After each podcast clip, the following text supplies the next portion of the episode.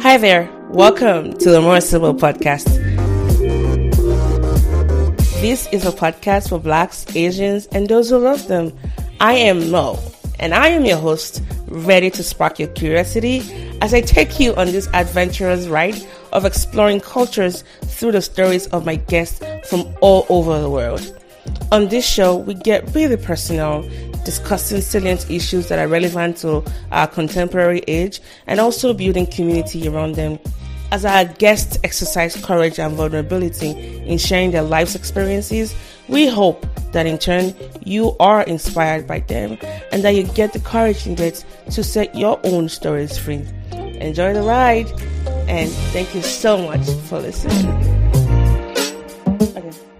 Welcome back, guys, to the podcast. This is Mo. Today's topic is um, super important and has a lot of relevance, not just for the individuals that we're going to talk about involved in it, but also I think um, as a way to educate people like me and for those that are listening about just, you know, how sometimes we need to be very careful what we listen to on the media because so many stories are not being told.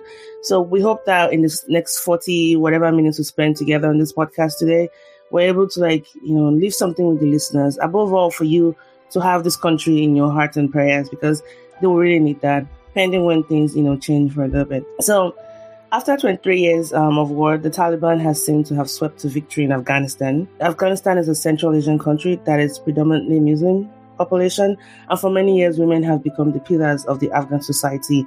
The Taliban, however, took over power and took away the rights of these women. Today, I'll be having a conversation with Arzo, who's an Afghan American in the US. I will also be talking about the country and what her the initiative her organization is doing to really help those that um, have been rescued so far. Arzo is not new to the podcast. She, I also follow her on Facebook. She's amazing. She does a lot of work with um, sex trafficking and foster care. And so, Arzo, welcome to the podcast. And she's also the CEO and founder of Sexy Buzz Babe. Hello, Arzo.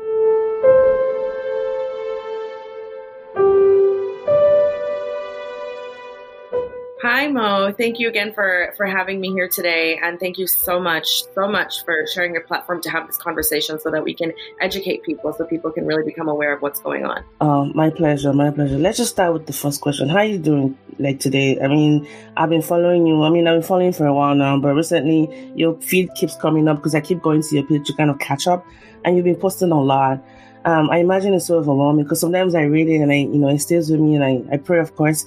But how are you doing in the light of what's happening in your home country, Afghanistan? Thank you. Um, today, you know, it's a Saturday. Today's an okay day, um, uh, but it's it's been tough. It's been really, really hard. Uh, and um, as as we as the news keeps coming in and we find out what's going on, it's it's traumatizing for the community.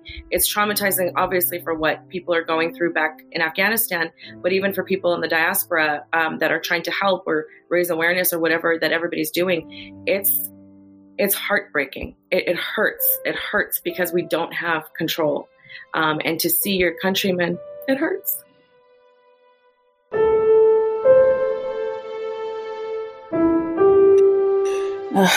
well, I mean, I'm a Nigerian here in the US. I've been, I've lived here for 10 years. But sometimes when I hear things about my country, I feel that survivor's guilt and it stays with me for a while. And also when, when you like, last year we had a, um, a massacre really happen in Lekki, which is a suburb part of my, of my country in um, Lagos. And it stays with me because you don't know what's going on. So you sometimes want to overcompensate and you're thinking, what should I do? Then you think you're just this individual. There's only mm-hmm. so much you can do. May fine, you bring somebody on the podcast to talk about it, but it's mm-hmm. overwhelming because the problem is so much. What was why I was asking about how you were doing.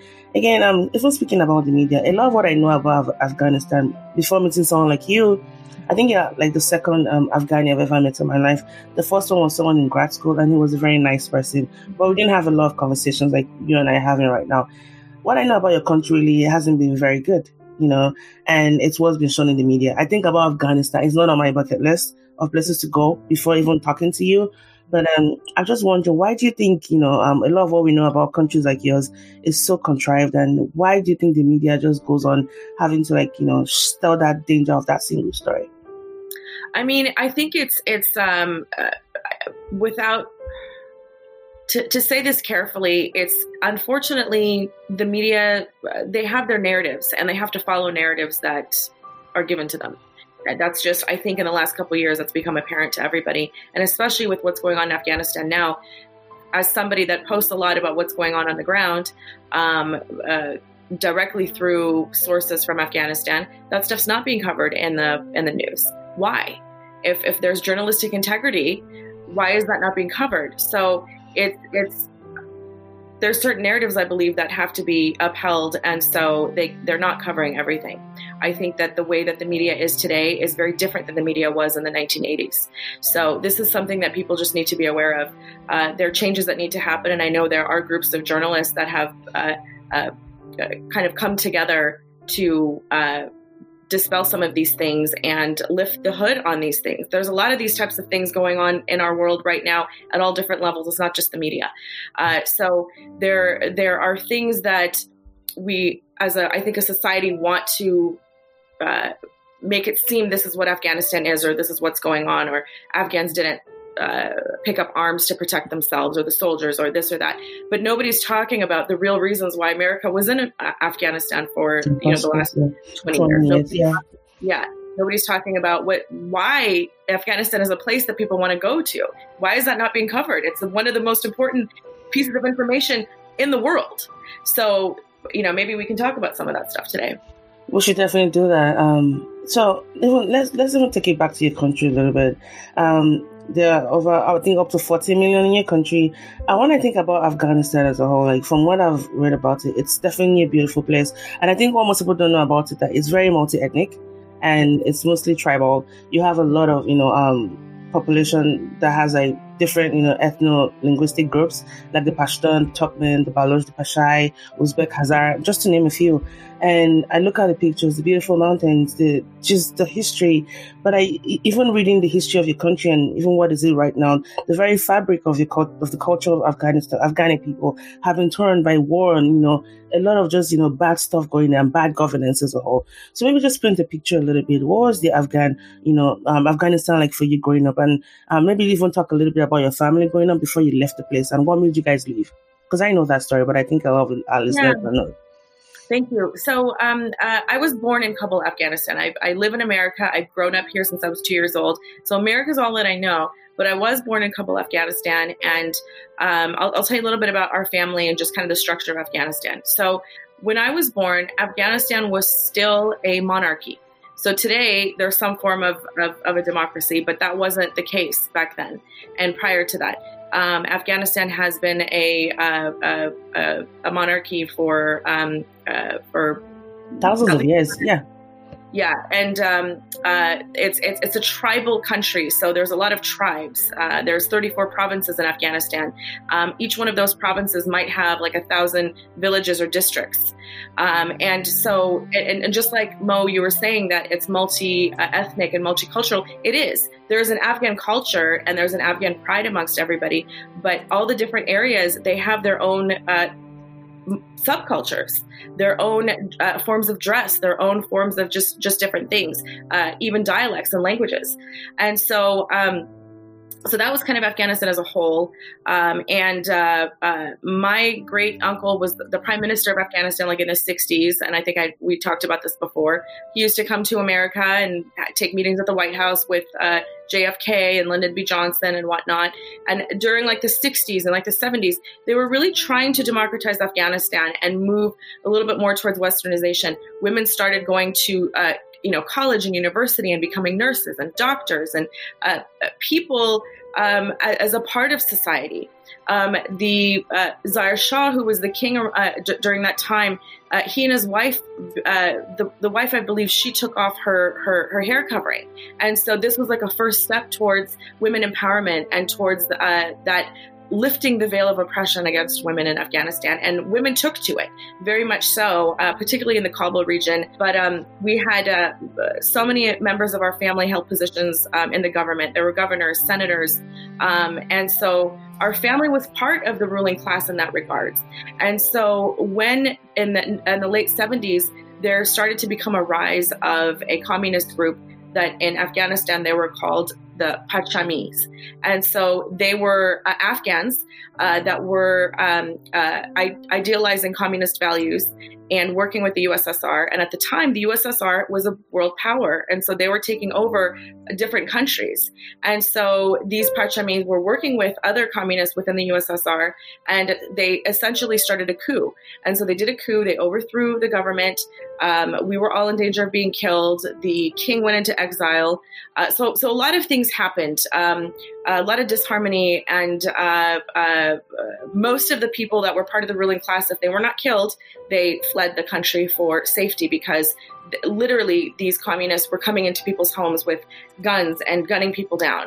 Uh, there's people today that if we go to a, a, a party or a wedding, there's a, you know this older woman that my mom will point out to me and say that uh, she was in, in the royal palace when they came in and they gunned down her whole family and she held her children's lifeless bodies in her hands.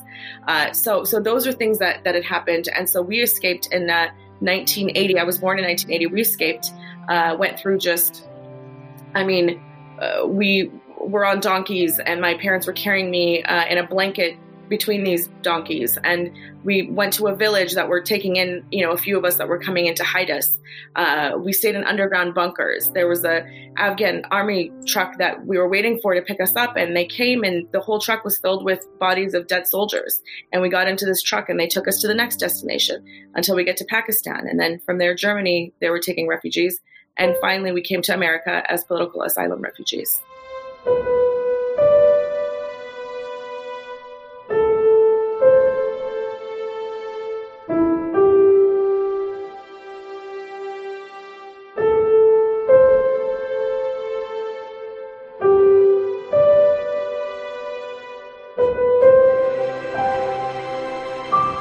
Wow, what a story, um, Arzo! Like, it's just incredible. Um, I imagine that even the idea you have of what that place looked like has, has really changed a lot because you haven't been there. I imagine since you know you escaped many years ago as a, as a child, correct? Correct. Yeah. Do you still have family? Any um, remote family members left in the country? So during that time, uh, most of the family left. Uh, thankfully. Um, since then, there were periods of peace in Afghanistan. So pe- some family members went back to reclaim land, uh, to build businesses, or you know do things with real estate and whatnot. So we do have some people that have gone back. I have an uncle that lives there. He left uh, sometime I think in the 90s, and he, he was remarried and has a child there. So he's there. Um, so we do have some family. Uh, we've checked in with our family members. Thankfully, they're safe. Uh, they're in provinces that are away from Kabul, so they they seem to be safe. Thankfully, for now.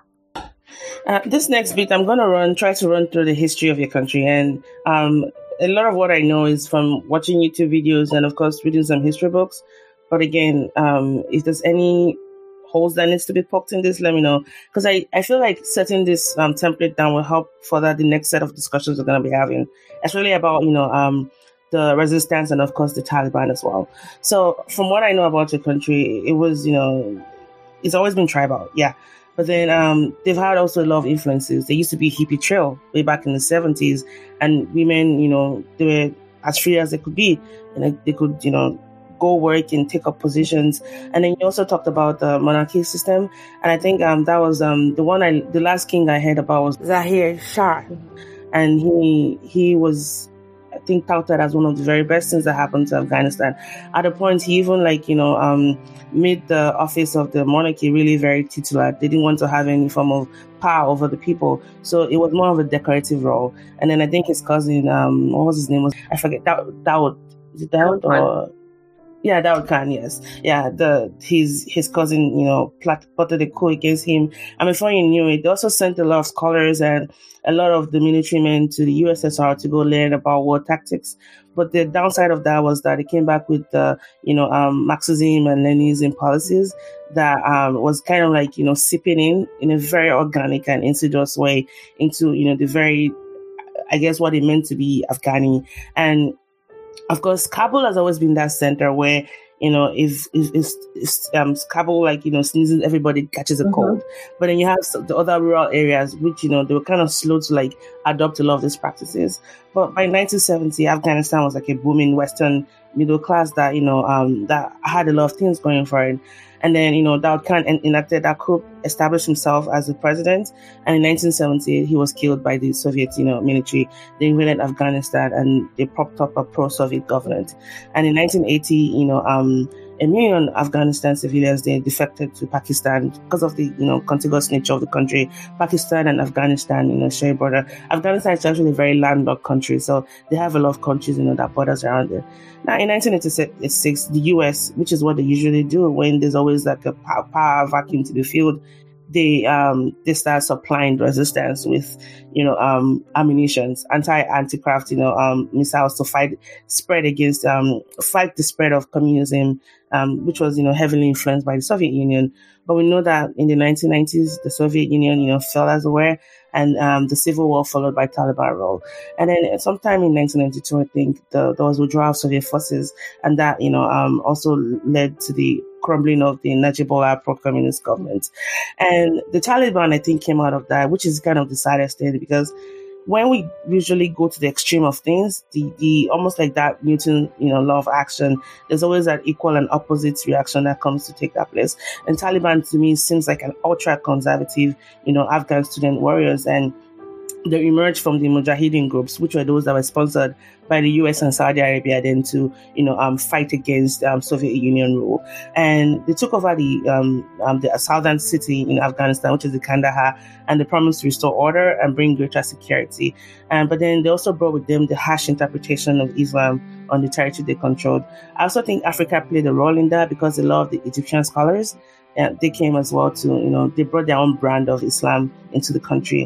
And in 1996, you had the Taliban taking over Kabul. They captured the former president and they killed him and hang, they hanged his body from a, a lamppost. And from the 1990s up until then, you've had a lot of, you know, countries trying to, you know, gain control of the Taliban. You've had Pakistan, you know, imposing their own um, influences, Saudi Arabia, of, Saudi Arabia, of course, and the United Arab um, Emirates. Now, um, 2001, the US came and they were trying to, you know, retake control of many areas. They used the rural footholds to advance onto cities, and but then now you have the US trying to leave, or actually they've, they've let's just say they've left, mm-hmm. and Taliban comes, and so I, I just let's just stop here because there's so much history to be lost. Um, from what I've said so far, is there anything that you think is critical that that needs to be talked about before we just talk about you know what that really means as far as the implication of the vacuum the US is living and the rise of the Taliban as a war again? I think you did actually. I'm very impressed. You did a really good job of uh, of, of explaining the the historical uh, uh, events and some of the nuances because the, it's it's just it's not readily available for people and they don't understand. So I think that you did a really good job of, of covering all those different pieces. Um, and um, uh, yeah, I don't think you really left anything out. I think it was it was pretty pretty thorough. I'm, I'm pretty impressed.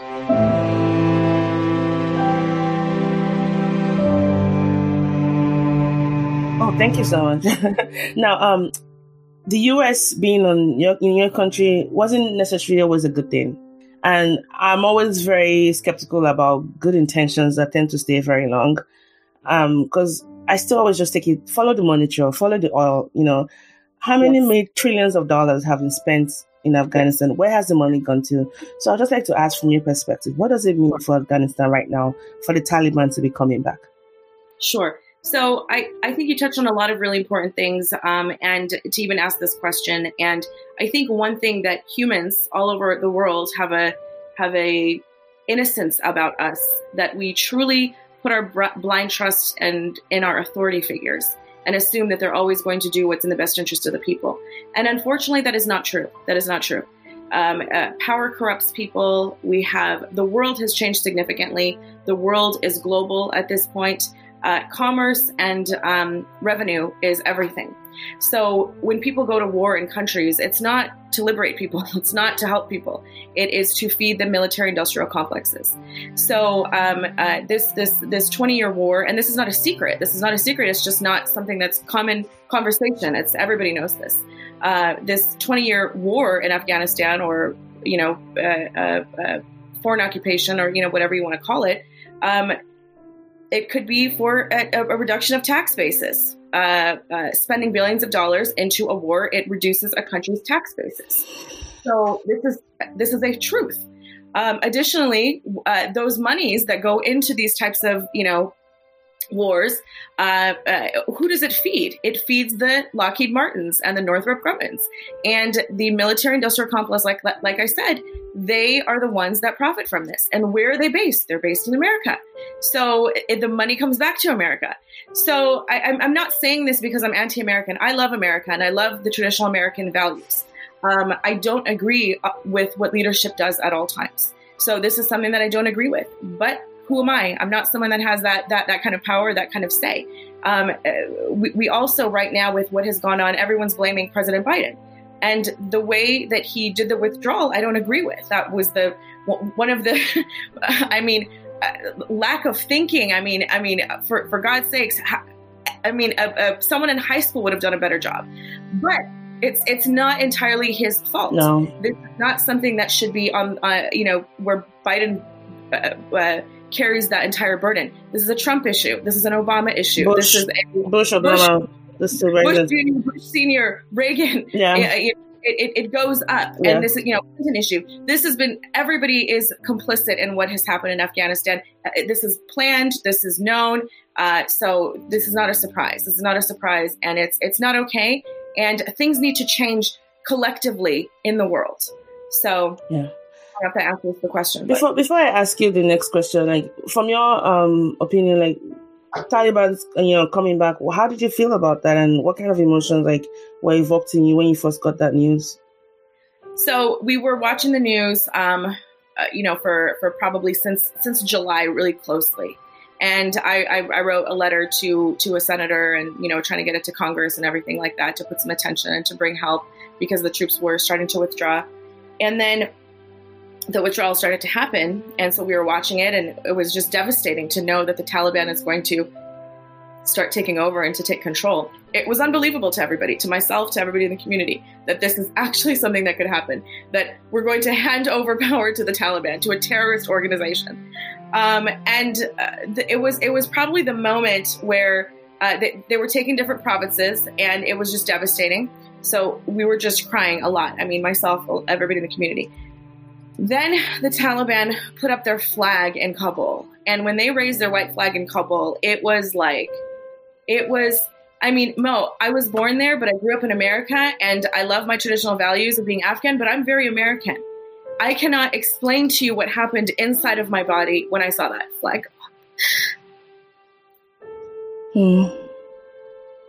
It was. It felt as if my soul had died, and I I was surprised at my own reaction. I didn't know that I could physically feel like that, physically feel that type of a pain. For three days, I, I, I it, oh, it felt like the organs in my body were shutting down, and I thought I was going to die with Afghanistan.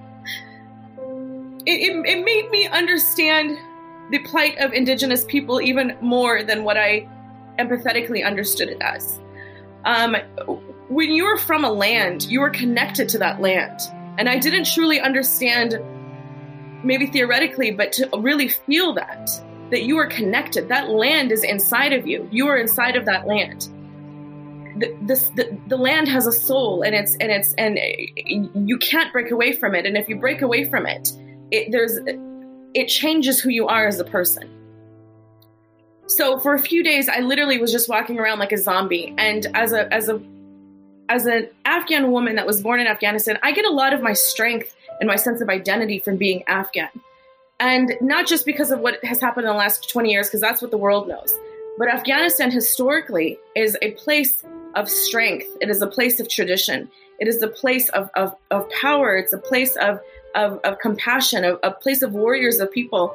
We have never, as a, as a country, have allowed any country to take over. We have won every single invasion that has ever happened in thousands of years, from from uh, Alexander the Great to Genghis Khan uh, to to to the British. I mean, to the Soviet Union. All of these different things, and so it gives me a sense of, of confidence. It gives me a sense of personal power that this is where I come from. These are my ancestors, and to see that flag go up, it it, it was like my identity was shattered. Who who am I now?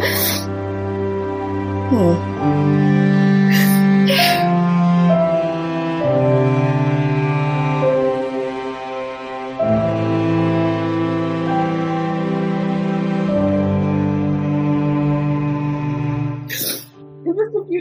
After I heard about Ahmed Massoud leading the resistance.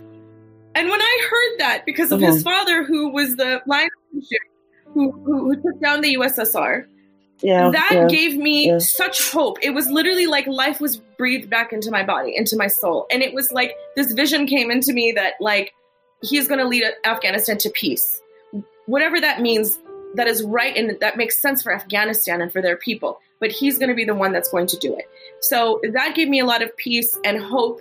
And after that, because I saw just within our community how hopeless everybody became. I was hopeless. Everybody became hopeless. And as a human being, the moment that you lose hope, there's no in life. It's the end. It's the end. So I just changed everything. I just yeah. have focused on yeah. being yeah. supportive of Ahmed Massoud and his efforts, uh, and and and lifting people's spirits up in the community that there is hope and I and I believe it. I believe it with every ounce of my being.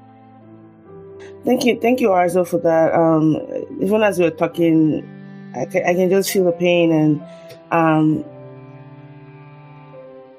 th- this this is a lot, and this is one of the reasons I brought you to the show for people to realize that when we see those headline news on major um, TV stations about certain countries like Afghanistan, what you get to hear in the media, it's not always a true portrayal of what's going on. There are people whose lives have, you know, drastically changed. Um, countries are countries, people are people. People who can't even afford to sleep, you know, with their two eyes closed at night because they don't have that sense of security and safety. I mean, Arzo is, you know, living here in the US. She's American as can be, but you can still feel the connection she feels in that country and, and even trying to see what she can do to you know, educate the public and also help those that are stranded. So these are some of the things I want you guys to focus on when you think about countries. Don't always buy everything you, you, you hear on, on TV and all that. Now we're going to talk about Ahmed Massoud soon, but I just wanted to, you know, dive a little bit more into politics. Um, and as a point of correction, the US has spent, I think, 2.26 trillion, not 22 trillion dollars. So I think, um, so speaking of Congress, I feel like there needs to be an independent commission to show exactly where that, you know, $2 trillion went and how the US taxpayers were robbed.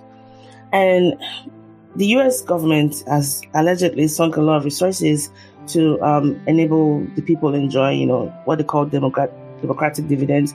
I mean, even the last president, he he fled with a lot of, you know, money and left the country. Um, and apparently, one of the, the, a huge chunk of the money was earmarked to train Afghan forces to be able to, you know, um, counterattack, you know, Taliban groups. Now, with the Taliban taking over prof, um, provinces, why does it seem like there's no iota of resistance at all? Um, a sub question to that would be: you, Is it that the Afghan people prefer, like, you know, the Taliban role to that of the democratic government? Because I imagine that um, the US being in Afghanistan, I, I don't think it's like I said, they probably had some good intentions, but they might not have really, you know, done a lot of good things in the eyes of the local. I've read reports about rapes um, by, you know, these forces, or even looking the other way because the people doing the rapes were the people that they were trying to, you know, have in power. And so I, th- I can imagine how that can even affect the psyche of the locals. They're like, we don't trust these Americans. So I'm just curious to know those two questions. First is, why do you think there was almost like no resistance um, until you know before Ahmad Massoud came into the um, play? And does it does it really mean that you think some Afghans might even be supporting the Taliban after being under 20 years of you know American rule? So, from what I understand, um, the uh, there's there's a couple of things. Um, prior to or just as the American troops were leaving, the Taliban was um, uh, talking to the uh, Afghan soldiers and asking them to put their arms down and that there will be no conflict if they just comply. For about six months prior to this withdrawal, um, the funding to the Afghan uh, army uh, and the Afghan soldiers stopped. So these soldiers have been um, working for the last six months without any pay, no food. Uh, you know, they're facing poverty. Their families are facing poverty. So when the Taliban came and basically, you know, it's like the Americans are leaving, we're taking over. They've handed power to us. So don't fight. Everything's going to be great. Everything's going to be fine. So just don't fight with us. We're not going to fight with you. And I think because of that, that was a big reason why they put their weapons down. I think that um, from what I also see and I hear from on the ground, the Afghan civilians do not uh, want to support uh, a, a, Taliban uh, government. Uh, it's it's it's not a government that is uh, the Taliban is not comprised of predominantly Afghans. There's a mix of Pakistanis and Saudi Arabians and people from other countries, from other is- Islamic countries. Uh, with, like you said, you said something earlier, a brand of Islam. There's a brand of Islam that they're that they're portraying that is not uh, the original or real Islam. Um, so the uh, from from the civilians, they are not supporting this new Taliban regime, and uh, the, there is a civilian uprising which is happening uh, across the board all over Afghanistan. So true, there's a lot of Af- Afghans are very Afghans don't give up. So I know Biden gave his speech and saying that Afghans, you know, they just gave up. Afghans do not give up. Real Afghans do not give up. And so there's civilians all over Afghanistan in different provinces that um, have picked up arms and they are willing to fight to their last breath for Afghanistan. Well, if you can look back the history, like, you said earlier on about how you've not allowed yourself to be invaded by you know, powerful forces like Alexander the Great and Genghis Khan, if that could be looked upon, I, I just, you know, let's just drawing on hope from those historical events. My hope is that, you know, the people of Afghanistan would, you know, rise up and, you know, counter against these terrorist groups, you know, forming up.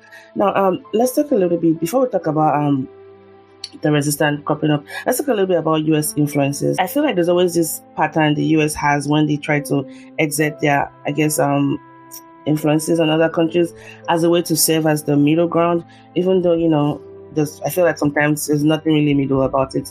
Now, just taking a, a little page out of the history book. So, um, in, it was in Nicaragua, the Contra group in, in Nicaragua, which were the resistance group, um, they were supported by the, um, the CIA to fight against the Sandinista government. In Korea, you know, they popped out Syngman Rhee, who did a lot of atrocities by killing people that they thought were communists, and he became the first president of Republic of Korea, and that lasted until 1960. Why did the U.S., you know, give support to the Mujahideen group? Because the Mujahideen right now, I think, is has become that bastard child, which has, which is now what we now call, you know, the Taliban group. What's your view about you know, foreign influences like those from the US bearing gifts that end up not being, you know, gift in the sense of that word. It's, you know what, I think that it's, um, I, at the time it, it, was, it was necessary for the entire world, not just for Afghanistan, but the world.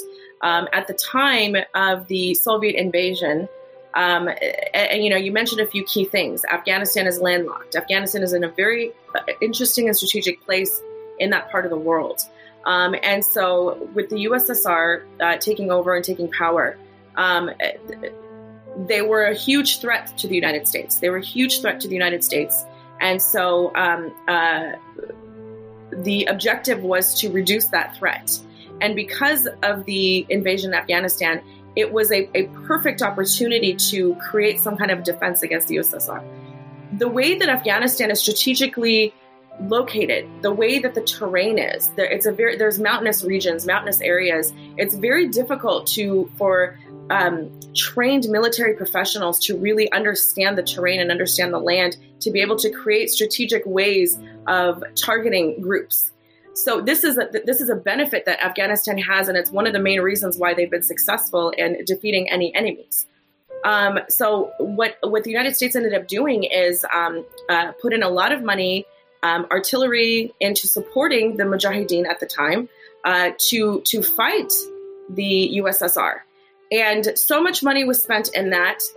USSR put so much money into that war to defend themselves, and they were ultimately unsuccessful. It collapsed their economy. It collapsed their entire economy. And the reason why that the USSR collapsed was because of this this war in Afghanistan, and they never wanted to, you know, uh, uh, uh, you know, continued that after they finally pulled out their troops. I think when when when Gorbachev came into power. Um, so it was necessary, but here's the problem, and this is you know again I I'm not you know somebody that you know anti-country or anything. Like I said, I'm a, I'm an American patriot and I love America, uh, but the one of the huge problems is you can't go into countries and do this and then not have an exit plan or what's the follow up. And this is a part of just the evolution of government and politics that is, is a problem and that we need to figure out what is that evolution so that we don't continue these kinds of problems. You can't go into a country and throw this kind of money and put power on, in, into these groups and, and, and military support and weapons and then just abandon it and leave. Um, so, you know, there's power vacuums that happen at that time. And then, you know, these different groups started to raise and other influences like Pakistan and Saudi Arabia got involved in bringing their terrorist organizations in. And so here is this whole evolved version of what might have been the original Mujahideen. It turned into something different, which is the today's Taliban, which is even different than what that was in the you know 1996.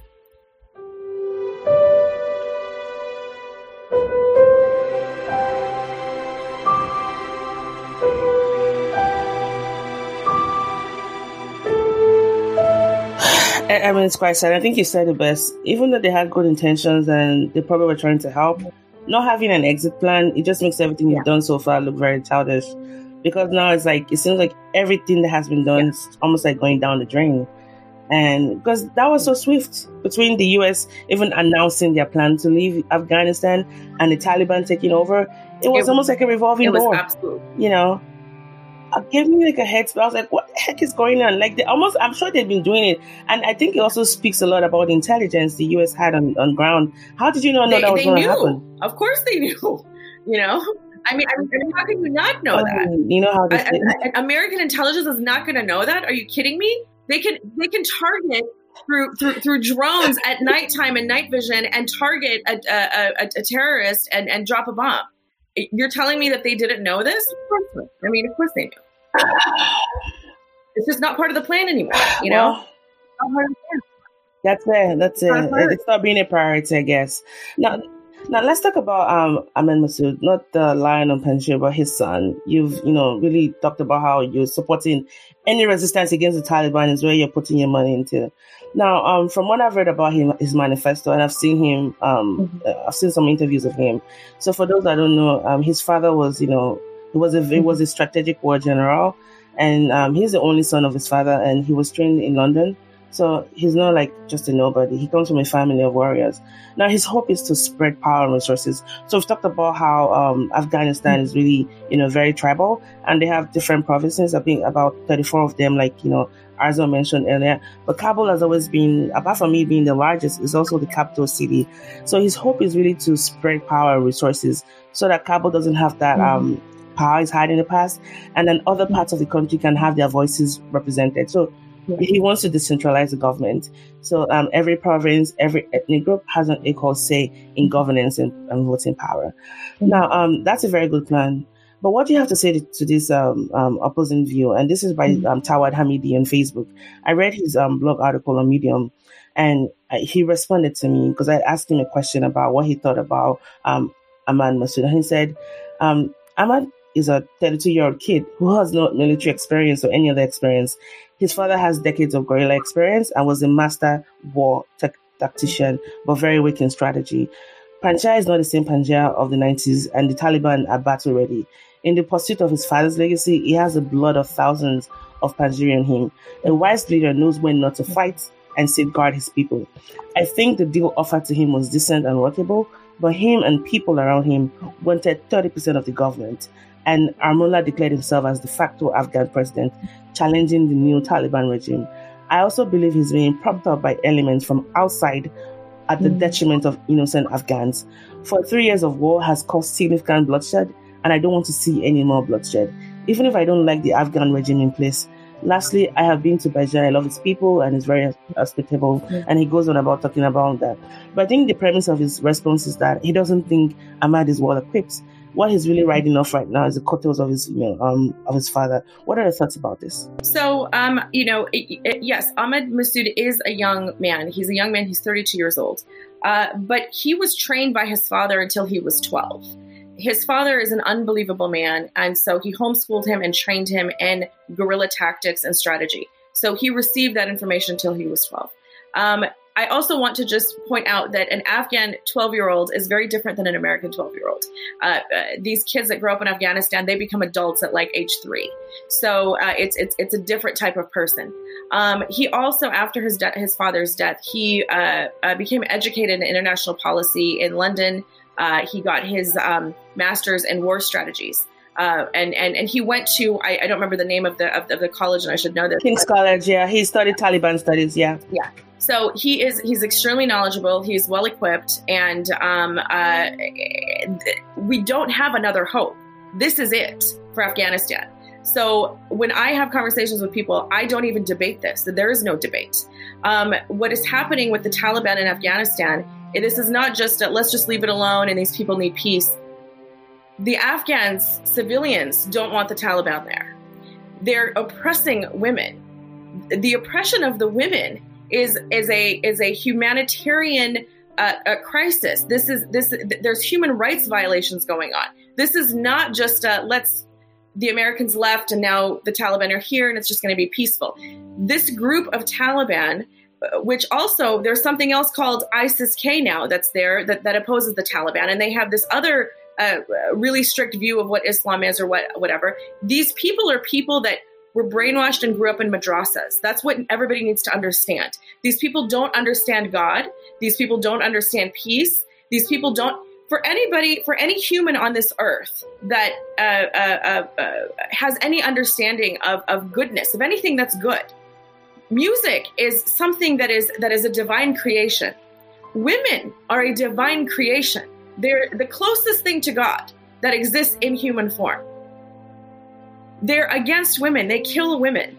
They are kidnapping women and forcing them to become child brides. This is not peace. They're already establishing that if if if I'm coming in as, as a new government and I'm claiming we're going to create peace, the first order of business is to make everyone in the country to feel comfortable through my actions so that they know that peace is going to ensue. These people, from the moment that they have raised their flag, are beating women on the street, are, are killing women, are kidnapping women, are locking women up in basements of garages, are destroying musical instruments, are setting schools on fire. They are not only are they not uh, Muslims. Not only are they not for peace, this is what evil is. This is what evil is. Evil is a disconnection from your essence as a human. Evil is the not understanding of, of humanity and human rights. That is what evil is. And unfortunately, like I said, these people have been tra- uh, trained and brainwashed in madrasas. Many of them have been uh, uh, uh molested through growing up. So unfortunately, they these people need a lot of rehabilitation and therapy. I'm not one to promote the killing of anybody. Um, we are in a time of war, and war times are different. It is what it is, unfortunately. Uh, uh, you know, if it was up to me, I'd have I'd have Ahmed Massoud capture all the Taliban and put them in a peace madrasa where they, where they learn about peace and how to be a kind human and rehabilitate them.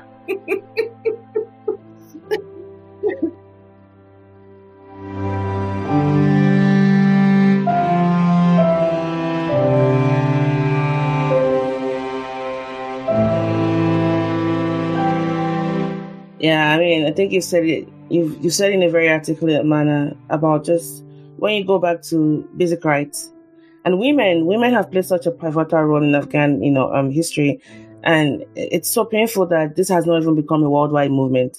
We've we've done protests for you know things less than this, which is why I feel like we need to focus on the people there.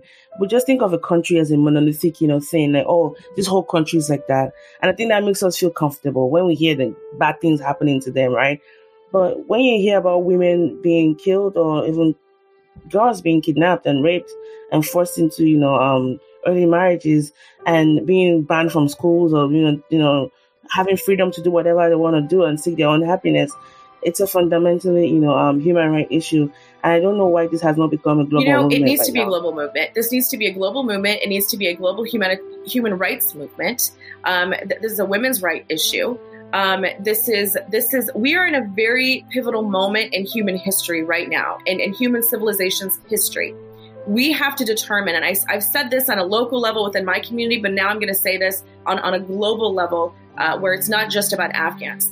As a human society, we have a choice right now to continue to close our eyes and live our comfortable lives because life is comfortable. Most of us live very comfortable lives. We have warm beds to sleep in. We can open our fridge and get a snack. We can go to the grocery store and pick up whatever we want. We can go to the fancy restaurant in Beverly Hills and have a beautiful steak dinner and send our kids to camp and attend a theater with our friends and drive our fancy cars.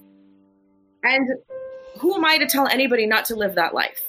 You've earned it, you deserve it, why not? Or we can take this moment to do what's right for humanity. And right now, what is right for humanity is to stand with the women in Afghanistan, is to stand with the civilians in Afghanistan. What is right is to not turn our backs on what's going on around the world.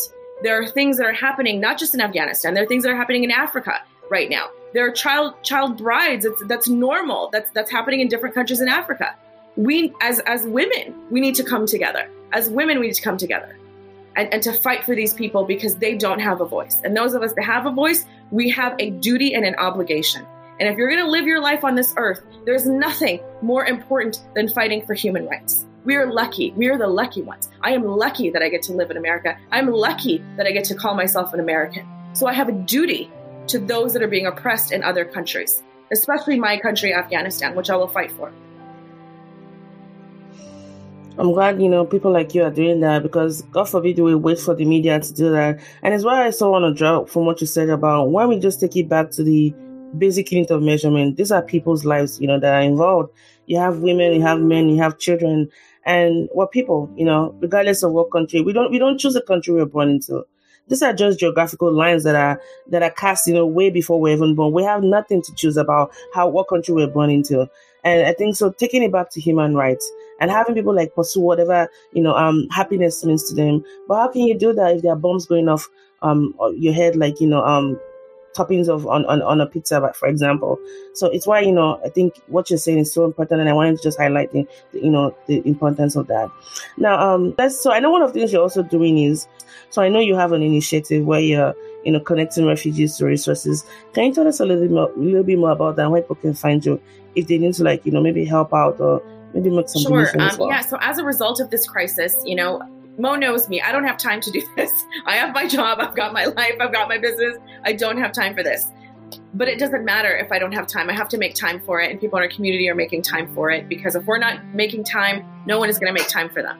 So um, we started an organization called Help the Afghans. It's a grassroots organization. The website is helptheafghans.org. And it has very quickly become the centralized hub for the uh, incoming Afghan refugees. Uh, so we are working to provide um, uh, emergency housing through Airbnb, through hotels, through different means, and set them up with uh, jobs, uh, set them up with resources so they can not just uh, you know, a, a arrive and be struggling, but have a community of support behind them that will help them navigate America, life in America, to find a path of independence and success. This is the country of, of achieving the American dream, and it is possible. So, uh, uh, uh in, in, in a sense, they're lucky that they came here too, because it is going to take a very long time to rebuild Afghanistan. So, uh, we want to be able to welcome them with open arms and teach them how to be American and be good Americans. Uh, so that is one part of it. The other part of it, there's a lot of unaccompanied youth that are arriving, uh, orphans that are arriving straight from the orphanages. They've been rescued through secret ops rescue missions.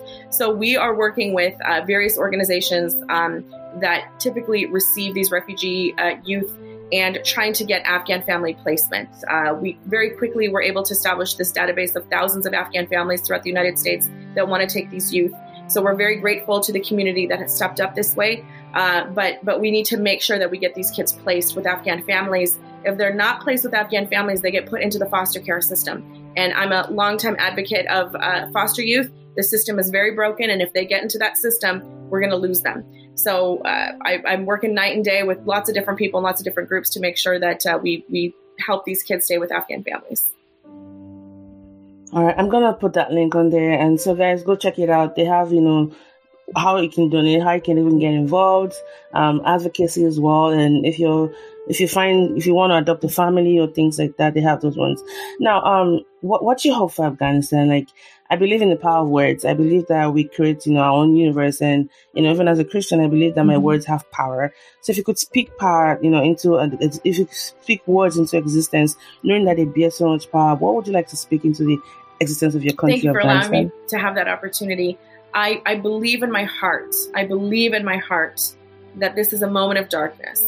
And whenever there's a moment of darkness, light comes after. I believe this. I've seen it. Um, and I believe that when we get through this moment of darkness for Afghanistan, which we will, uh, through the power of the resistance, Ahmed Massoud, uh, President Saleh, um, and the power of the women. Those women are protesting. Those women are getting out into the streets and fighting for their rights. Um, and I believe that there is going to be peace in Afghanistan. It might take a little bit of time, but I believe that we'll get there. I believe that there's going to be a period of abundance. Afghanistan has so much to offer. Afghanistan has, uh, uh I mean, the, the largest reserves of lithium, uh, gemstones, the, one of the largest uh, diamonds uh, that's, that's at the Royal Palace in, in the UK came from Afghanistan. These are things that people don't know. Afghanistan has so much to give she is waiting for the right leadership, and I think that that's going to come uh, pretty soon. So I believe in that, and I believe in a, in a future of peace, happiness, and abundance for for the Afghan civilians. I pray for it.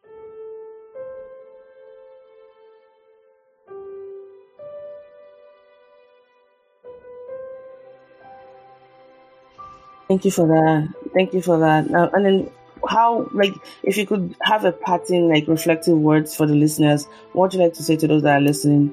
I want to say that as individuals as humans sometimes we think that we don't have power. We have a lot of power as an individual.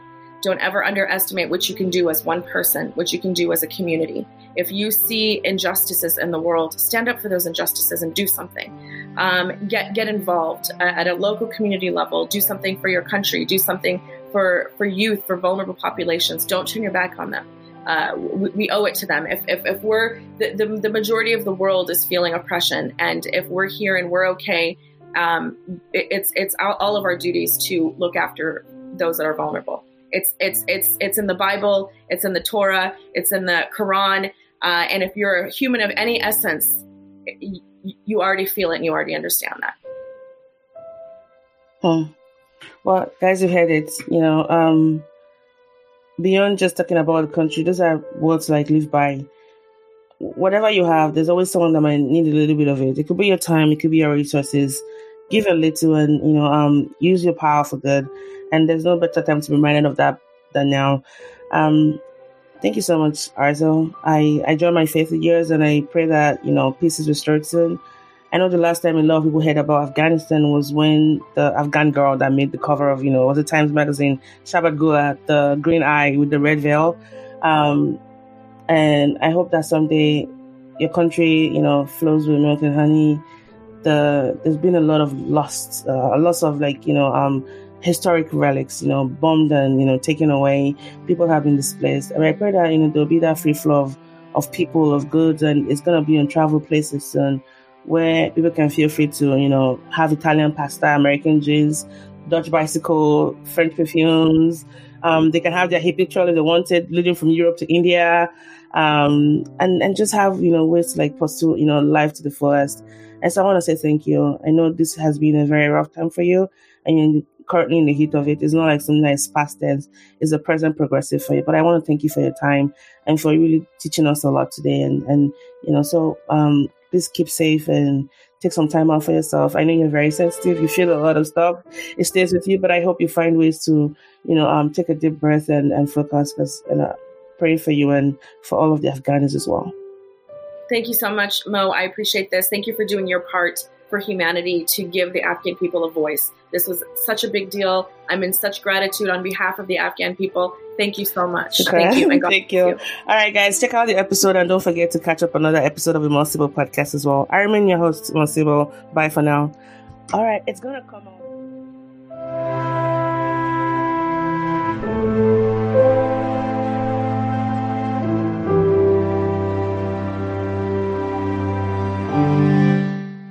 Thank you for listening to this episode of the More Sibyl Podcast. Many thanks to everyone who helped in making this episode come out together nicely. First, thanks goes to my dad, Mr. Femi Ogunsanya, for providing some questions that really helped with this episode. And I also like to thank a gentleman on Facebook. His name is uh, Mr. Tawab Hamidi. I had reached out to him after seeing one of his comments on an article by The Economist, and he was um, kind enough to provide some insights as to the questions I had asked. So many thanks to those individuals. Guys, check out the show notes, links to the resources that I used, including a link to um, Mr. Hamidi's article on Medium. And don't forget to check out Arzo's website, helptheafghans.org. I'll be putting that link in the show notes as well.